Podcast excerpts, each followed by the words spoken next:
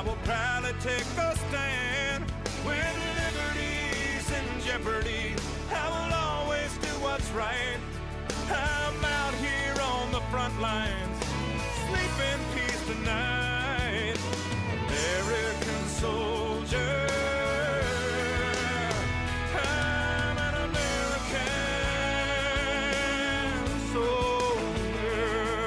Time to have a conversation about the things that matter to you, including the direction of our country. This is Conversations with Rodney Ferguson, brought to you by Crushed Red on the Big 550 KTRS. So this is Conversations with Rod Ferguson, KTRS, the Big 550. Hope everybody had a happy holiday and Merry Christmas. As families got together and as families gathered all over the world, you know, it brought together, come together with love. And there's several different kinds of love. I guess the, the ultimate love would be uh, agape love or what we call unconditional love. And this is the love that Jesus Christ has for all of us. But it, it begged the question over the holidays as we get together with relatives and family. The question came up of, you know, why do we hurt the ones that we love? Tends some people say we, we hurt the ones we love because they're there, they're around, and they're most accessible to all our feelings and and all our emotions and everything that's going on and and they're just there so they get the brunt of what's ever going on what's ever in your mind what's ever going on in your world at the time um, i recently lost my baby brother uh, randall whitney ferguson uh, randy was the uh, he was the favorite child he was the last child he was the third um, and Randy uh, got all the looks, you know, blonde hair, blue eyes, six foot. You know, he was the he was the he was it. so as the oldest, all the um, all the things that my father never got to complete was going to be lived out through me, the oldest, and then my sister Rhonda, she was in the middle.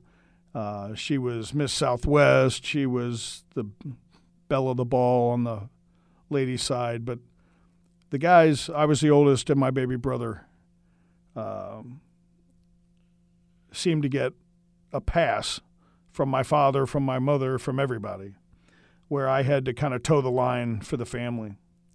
Um, and Randy was all American football, basketball, baseball. I mean, he was all sports to all things, and he just loved it. He was gifted with natural ability.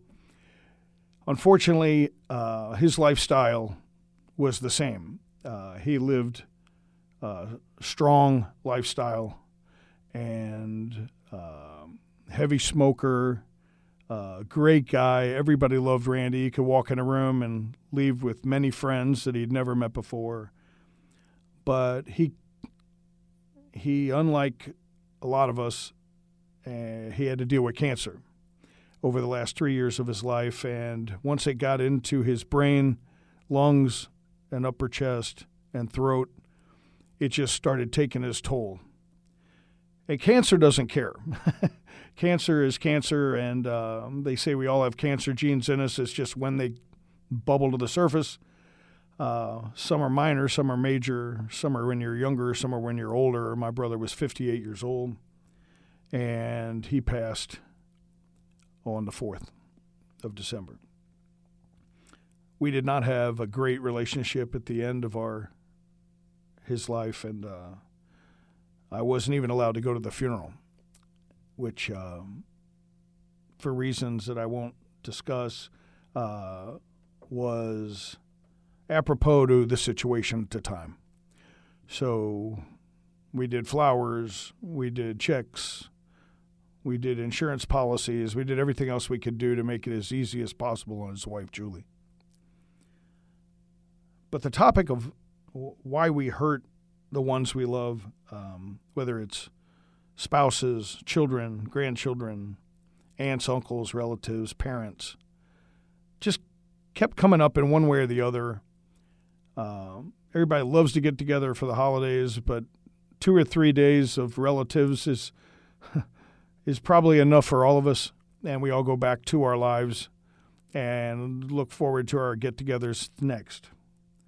Um, my mom's the anchor of our family, and uh, she's kind of the sounding board for everybody. Everybody puts everything through my mom, and she filters it back to keep the peace. for extended family, for her kids, her grandkids, her great grandkids now, of which she has three. So as we uh, settled in for the holidays and enjoyed each other's company, um, at some point, you know, the different agendas come out, whether it's political views or whether it's religious views or whether it's, you know, we haven't seen you in church lately, where you been, uh, just little stabs, dabs, jags, whatever, jabs. Um, it just seemed that we do hurt the ones that we love the most. And I guess if we didn't hurt them, we wouldn't care, right? So if if if if you didn't care about them, it, it, you wouldn't give it another thought. But as we summarize this year's season, this 2023 season, and we put it into books, we reflect back on things that went right, things that went wrong, good family relationships, family relationships that we still need to work on, and look forward to a new year where we get a do over at the beginning of the year and we all get to start fresh and start anew. We all set goals and objectives for that year and just try to move forward with the resources that we have.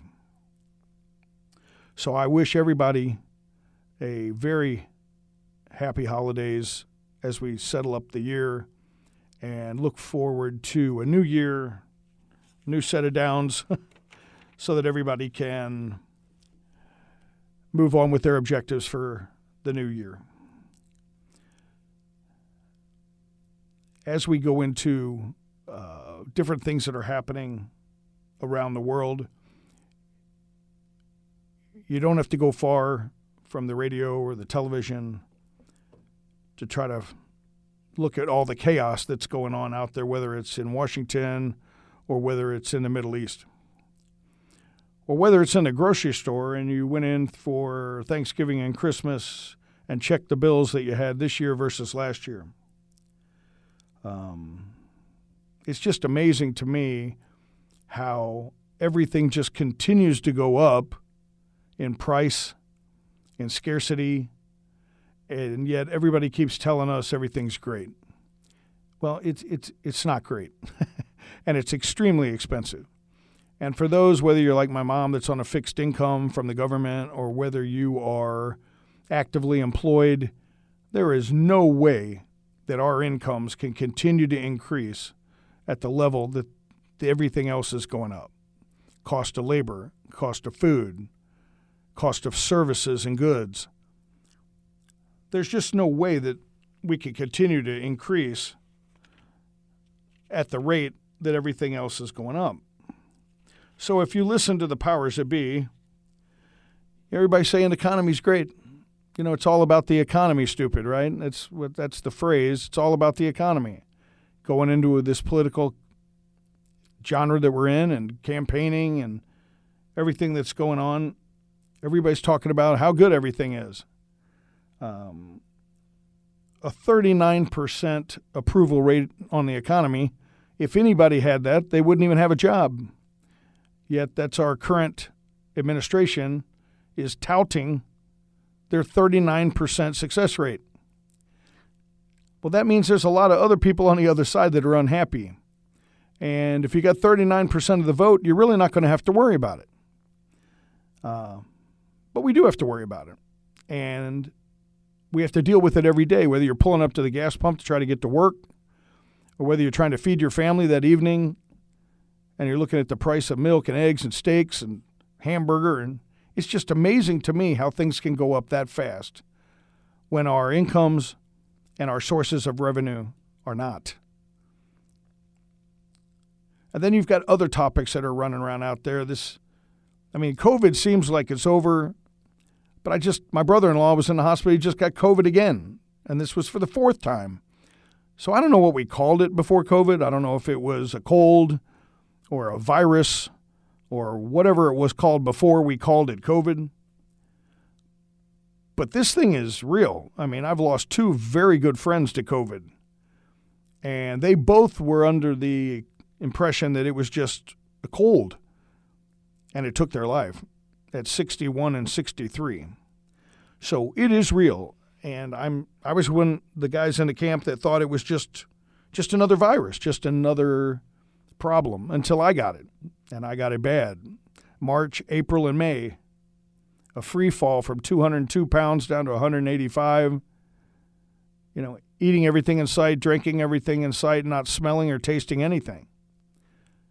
Changing my sheets every night because I was sweating through it every night for three months. But God was good and it didn't go to my chest.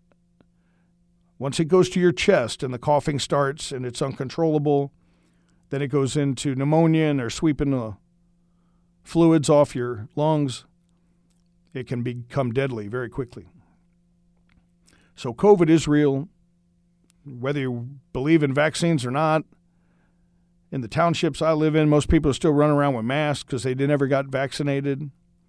And whether you fall on one side of the aisle on masks or the other side, people would do anything to prevent it, to get it. But it is real, and everybody needs to listen to their doctors and the people that they trust the most with their health and determine what's the best course of action for them. I was uh, listening to some other shows over the over the weekend, and the uh, New York City tends to be the the um, main area of uh, culmination where everybody comes together and says, okay, well, if it's happening in New York City, it's good for New York City. It's happening across the country. One of the statistics that came up, and I know what they say about statistics, but on the New York City public charter school system, after they did their year end educational assessment of their kids, they were touting how great it was that 59% passed, whereas the public schools in New York City were at 52%. So, of course, they ran with that headline and article that said, you know, charter schools outdo public schools 59%, 52%. But it struck me not anywhere in the 30 minutes that they discussed that program that they talked about the fail rate. 40%, 39 to 40% failed the thing. So if you've got our up and coming generation failing at 39 to 40%, and no one's talking about it, that should be cause to pause. If we're just talking that we outdid the other group 59 to 42 charter to public schools, and we're not focusing on the fail rate, I think we're missing the point. And that fail rate, on top of the um, quarantine of COVID of those same children, I mean, when do they get that year or two back? we just pass them and send them on down the line for that next group of teachers that has to do a better job for that next year to bring those children forward so that they're ready for their next level of school and studies when we all know that all these studies build on the previous lessons learned. So if you're at 52 or 4 or 59, what do we do with the 40? What do we do with the 41, 42, 39, 38% that failed the thing? Do, do they repeat? I mean, I personally took second grade twice. I'm a New Year's baby. And when I moved to St. Louis when I was two, they said I had to repeat second grade because of how it the dates fell on the calendar. And that was good for me because I would have been ahead, I would have been premature to go in with my class graduating class of 1980, which would have been 79, I was barely ready for 80 um, in the Lindbergh School District. So I think the fail rate needs to get a lot more attention than whether we beat the public schools being charter schools. And that was just something that caught my eye today. And again, I'm bouncing around a little bit, try to hit multiple topics to keep the interest level there. The other thing that's going on out there that we're really not getting a handle on is there actually is a war going on out there. This war in Gaza is real. And whether you're just flipping channel surfing through it or not, it's still there. And people are dying every day on both sides. And this war has been raged and waged through years and centuries. And our own Lloyd Austin is telling us we are going to protect our troops. That's our job. But when you look at what's going on, we are purely playing defense. And yes, we don't want to get involved in another war. But at the same time, we have to protect our interests here in the United States and for those nations that we support. Mr. Austin talking about protecting our troops, and they're dying every day. And this is not the ground war that everybody talks about. Or is it?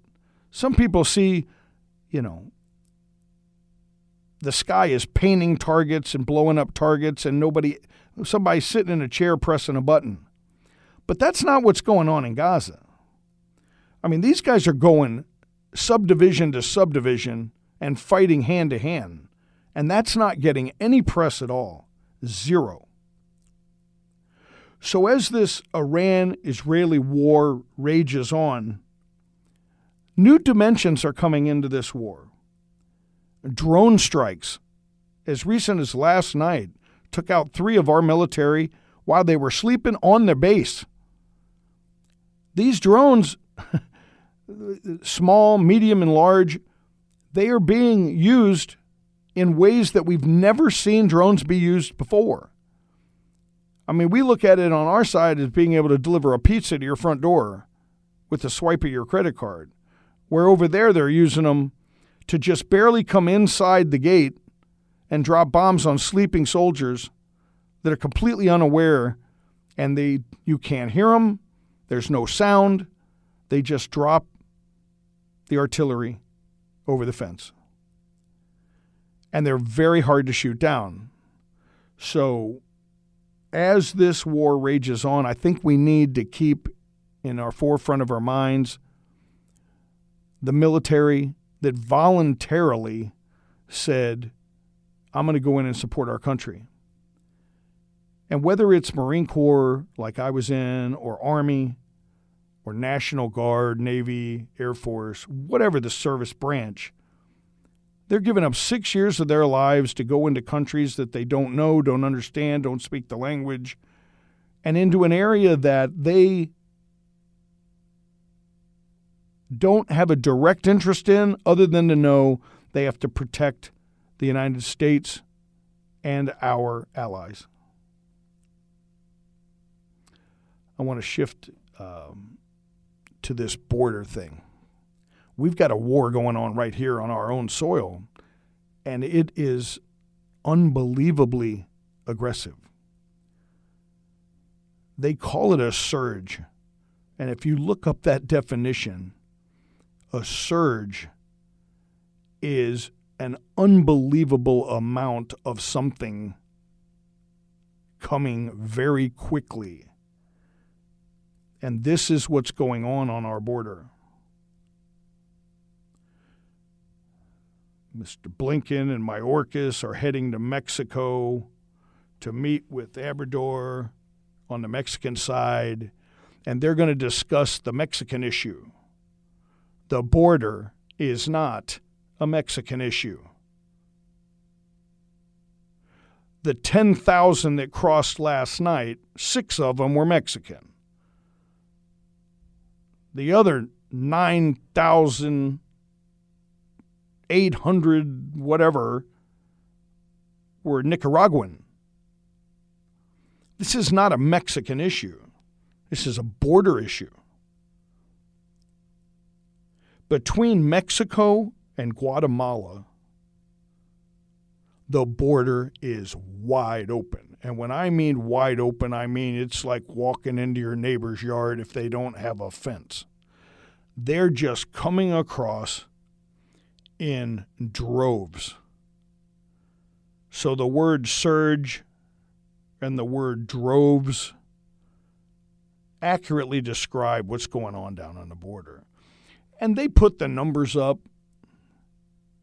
These numbers don't really mean a thing. We throw trillions around like we people don't even know what a trillion is. If you were in a warehouse and store up cargo boxes in the trillions, you might get an idea of what that looks like versus billions. I mean, it, it is it, it's hard to even imagine.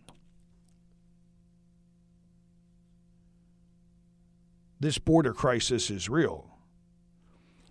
And this border crisis is going to affect us generationally. It's not going to be as simple as just having another administration come in and being able to put a deportation program together and send them all back. It is incomprehensible to me how they think we are going to be able to fund this situation. Social Security cards are being given, insurance cards are given, jobs are being given, school seats are given. This at the numbers that are coming across, the drugs that are coming across, we're not sourcing these people. The mafia has figured out a way just to walk their people through. It's a herd mentality. We don't source them. We don't check them. We have no idea who they are. But it's really interesting as you look at the footage that they're all young men. They'll focus on some of the women and some of the children, but at the end of the day, it's young men between 18 and 30 that are crossing that border. And they are landing in our cities across the country in droves. This border surge is real. And I would highly recommend that you put it at the top of your list when you're discussing things with your congressional and senatorial leaders. Because this is not number one or two on their list. I mean, we're talking about electric cars for crying out loud. We're out there talking about uh, the environment and the price of gas when we have a major breach on our southern border. And the sooner we get aware of this fact and convey it to those that can actually do something about it, will be a day and time that we might be able to put a tourniquet at least on what's going on down there. This is Rod Ferguson. This is Conversations. And let me know what you're thinking out there. Text me at 84126 and we'll be right back.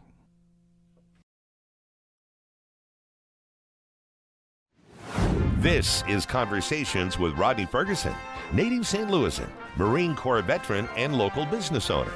Brought to you by Crushed Red on the Big 550. KTRS. This is Conversations with Rod Ferguson, KTRS with the Big 550. So we're going to spin the cycle over to China. The headline was China is stealing our AI secrets. Okay, well, that probably doesn't surprise a lot of the audience, but China has brought several things into the country in order to spy is probably a hard word uh, to infiltrate is a harder word, uh, but you're getting my ideas. To come in and keep a really good eye on what we're doing in the area of AI and artificial intelligence. I don't think I personally have grasped how big a topic artificial intelligence is, but it's basically going to be to the next five years what the internet was when it came on board. It is going to affect everything, every body that it touches, and it's going to touch everything.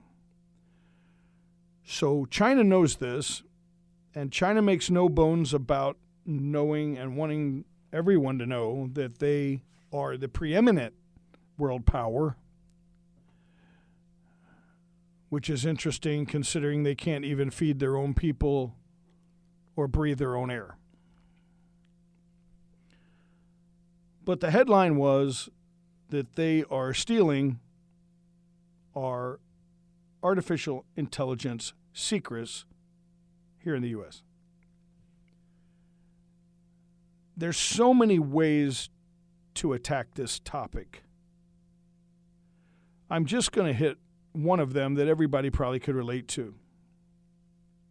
Right now in Beijing, China, there are 10 McDonald's restaurants. There is not one human being in any of those 10 restaurants. And it operates 24 hours a day, seven days a week. Very profitably. One person at a predetermined time in the week backs up a truck to that restaurant and supplies it with what it needs for the next seven 24 hour days. And then it leaves. The rest of that restaurant operates without any human beings in the restaurant. This has been tested in markets probably in your town where you go in and you punch in what you want to order and put your credit card in and then pick it up at the window or at the counter. This is just one infantile example of AI at work. It's happening in the auto industry. It's happening in the gasoline industry. It's happening in the travel industry. I was recently in Tucson, Arizona, and I'm driving down the highway going up to Red Rock, which is about a 60 mile trip for me that day. And my colleague on the right side of me and I saw a truck, semi tractor trailer truck, drive past us. We're doing about 75 miles an hour. And I said, I'm going to show you something that'll blow your mind. I pulled up alongside of the truck and had her look up in the cab, and there was no one in the cab. There was no one in the truck. Truck's traveling 75 miles an hour on an Arizona highway with a predetermined destination. I won't mention the name, but you would know the name of the truck. It's a well known name. And this is one of the test markets for the driverless trucks that are running up and down that market. She didn't believe me. She thought the guy was leaning over, so we just rode alongside the truck for several miles. Steering wheel's moving. Things set on 75 miles an hour, and there's no one in the cab. She was flabbergasted, to say the least. This is another example of AI working with other components to change the world we live in. Recently, Uber company changed CFOs, CEOs, and COOs. The chairman made a very interesting statement at the annual meeting. He stated in three years, there would not be the need for an Uber driver. I want everybody to think about that for a second. In three years, which, guys, is not that far away, right? Uber is all about the drivers. It's all about the drivers being on time, the courtesy of the drivers, the ratings of the drivers. In three years, they said they're not going to have any drivers. You will simply pull up your app, put in your destination, swipe your card, get into the vehicle, deliver it to your destination, and go about your day. Nobody's calling in sick. Nobody's hounding another person for a territory. Nobody wants a raise. Nobody's getting mad. No union involved, etc., etc. This is a third example of AI at work in our market. China is stealing our secrets. These three examples show this is going to be out there for everyone to see. We are a world market, it's a global market.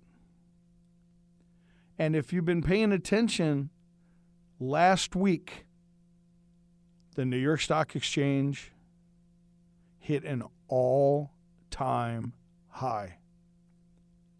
The Dow Jones at 37,435, all time new high. New York Stock Exchange, the American Stock Exchange, the NASDAQ, the Dow, everything, everybody hit a fresh set of highs. I don't mean a high for the year, I mean a high forever. It's never been that high which caused me to reflect on the current administration that said, oh, we don't have anything to do with the stock market. We don't, we don't watch it. We don't track it. We don't care.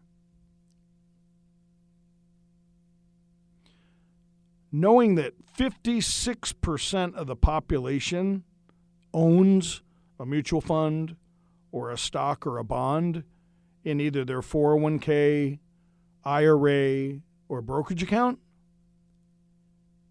that's enough to sway any election. And this gentleman states that he's not watching it, doesn't care, really doesn't matter. He wants to talk about green energy.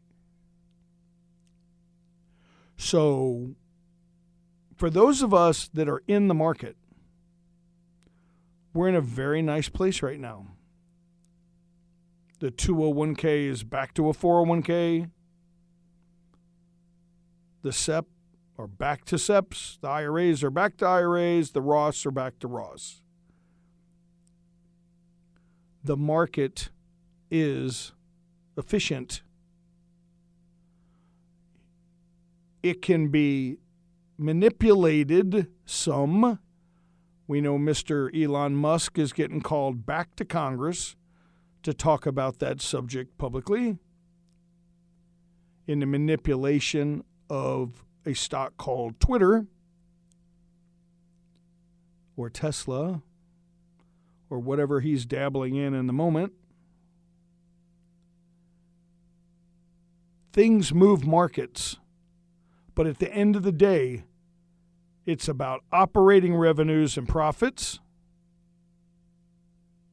and efficiencies of management. And that can only be manipulated so much. So when our great Fed chair gets back out, and I love these terms dovish and hawkish and all these terms they come up with for the attitude of the morning or afternoon and say that, you know, we're taking a dovish stance on interest rates this week. You can't run a country on 8%. We know the 10 year dropped to 4 and is moving 5 basis points and gets everybody's attention. But the 10 year and the 2 year have been out of kilt. And that's a problem. And the Fed is there to regulate to a point, but it's not to interfere with the market. So, as much as our current president would like to say that the economy is doing great, it's the individual companies across this great land, most of them entrepreneurial startups, first and second generation, that do the hiring, the firing, paychecks, bonuses. They're the ones getting it done, not the government. The government is a stumbling block. Government is getting in the way of the efficiency of the markets, and the markets still won, and they still went to new highs despite the current administration, the legislation, the regulation, the interest rate environment, and the inflation that we're all having to eat over the last year. What in the world would it go to if we took all those handcuffs off? What kind of world would we live in then? Could that happen in 24? Are we going to back up two steps to go three steps forward? Nobody knows. There's a lot of ways to play the market. You can play it when it's up, you can short it when it's down, you can play currencies, you can play commodities. You can do it on the option side. You can do it on the stock or bond side. There's several ways, but 56% of the country is playing. And right now, it's a very profitable game. This is Conversations with Rod Ferguson. And let me know what you're thinking out there. Text me at 84126. This is Conversations with Rodney Ferguson, native St. Louisan, Marine Corps veteran, and local business owner. Brought to you by Crushed Red on the Big 550. KTRS. Welcome back to Conversations with Rod Ferguson. So, as we approach the new year, we have to reach that one pinnacle we all talk about or not talk about, and that is our New Year's resolution. So, as we talk about New Year's resolutions, I would ask you to one, whatever yours is, write it down. Write down your New Year's resolution. You don't have to show it to anybody, put it in a safe place, tack it to your bathroom window, wherever you want to put it to remind you, and make sure you follow through on it. So I've been on this planet 62 years, New Year's Day. And I started smoking one year ago today, which blew everybody's mind. They said, You don't smoke?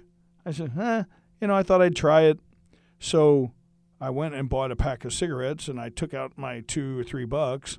And the lady looked at me and said, uh, Sir, that'd be $8.95. And I said, You've got to be kidding me. That was my first entry into smoking and knowing that it probably wasn't going to last that long because I can't afford it.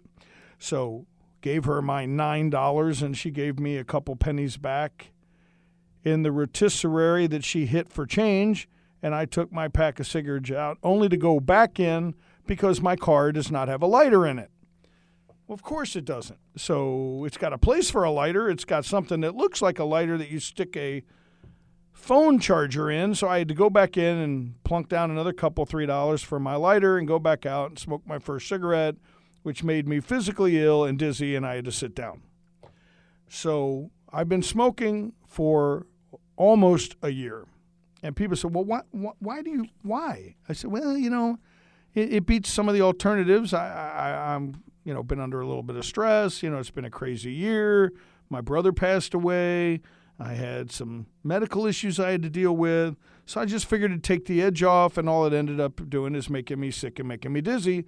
But the byproduct of that is I lost 40 pounds. So I went, huh, maybe this has got something to it after all.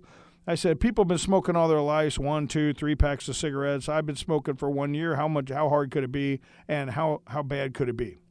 So that was how I could talk myself into anything. And then I went into a store to buy a pack of cigarettes, and the gentleman behind the counter said, "Well, how many cigarettes do you smoke a day?" And I said, "Well, you know, I don't want to be bragging, but I mean, I'm up to about three or four a day." He said, Oh, that's a lot. You need to be vaping. I said, Vaping? What is that? So he pulled out this box that was smaller than a pack of cigarettes, and he opened it up, tore out the patch, pulled off a tab off the bottom, and said, Stick this in your mouth and inhale. I did. I obviously took too much. I coughed my head off, and it had a really, really sweet taste to it. And I said, He said, All colors, all kinds and that'll be 28 bucks. And I went, wow. He said, but you can puff on this 5,000 times. I said, oh, well, there you go. So I stuck one of them in my pocket. So I have been smoking and vaping for about a year, vaping for about three months. Um, my New Year's resolution to my audience is I am going to stop that. I am going to put the cigarettes down. I'm going to put the little vaping thing down, and I'm going to go back to what I did for the previous 61 years of my life. And that is not rely on an artificial stimulant to get me through the day.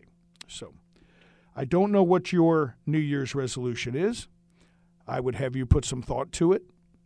Ask someone you care about it, care about what they think you should have for your New Year's resolution.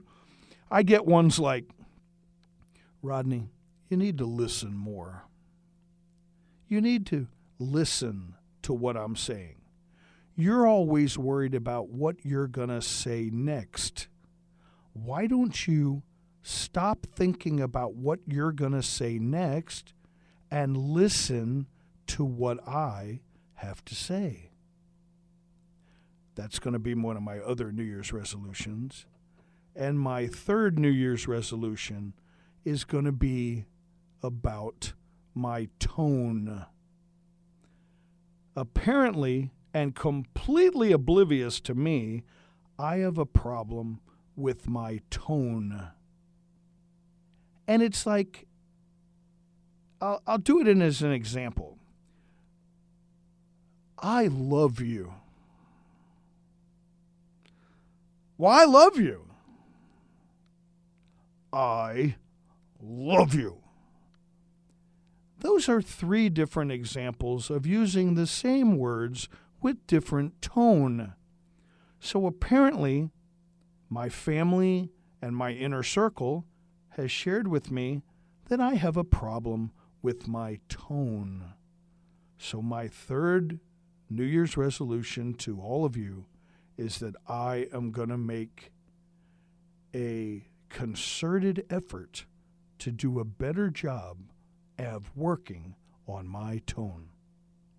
And with that, this is Rod Ferguson and Conversations. I wish you a new year and a happy one.